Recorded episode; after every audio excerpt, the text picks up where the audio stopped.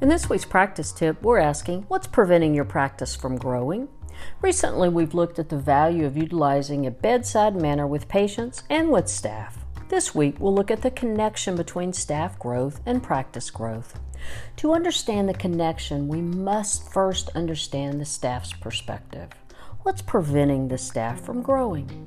The most common reason that we identify for a lack of practice growth is a lack of communication. Physicians spend their lives focused on continued development of their medical skills so that they can accurately diagnose and facilitate positive outcomes for their patients. At some point, they may also study business or accounting to gain an understanding of the financial basics of owning their own practice. But rarely are physicians taught the importance of leadership in operating a practice and that the key to effective leadership is effective communication. Many of our clients have held leadership positions throughout their careers, but leading a group of people who are already aligned behind a goal is different than aligning your employees behind practice goals. Developing a growth focused strategy can be summarized in two steps. Yes, in two steps, but both steps require a strong commitment. Step one identify your practice goals.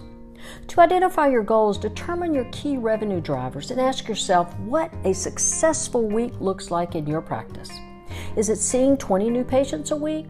Is it having a booking window of 48 hours or less?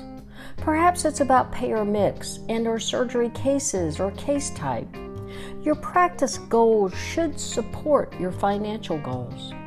Once you identify your revenue drivers and create your goals, you're ready for the next step. Step 2 Communicate your goals to your staff. This is frequently the point where new clients express concern about sharing information with their staff.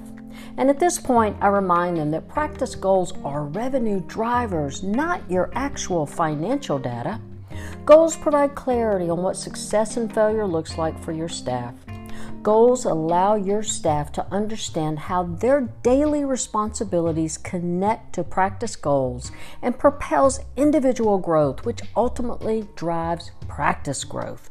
Consistent communication around practice goals and priorities will align your staff and move your practice forward. So, if you're wondering why your practice isn't growing, consider what you are doing as the practice leader to move your practice forward. If you'd like support in growing your practice, please contact me, S. Mays at impactpracticeconsultants.com. Thanks so much for listening.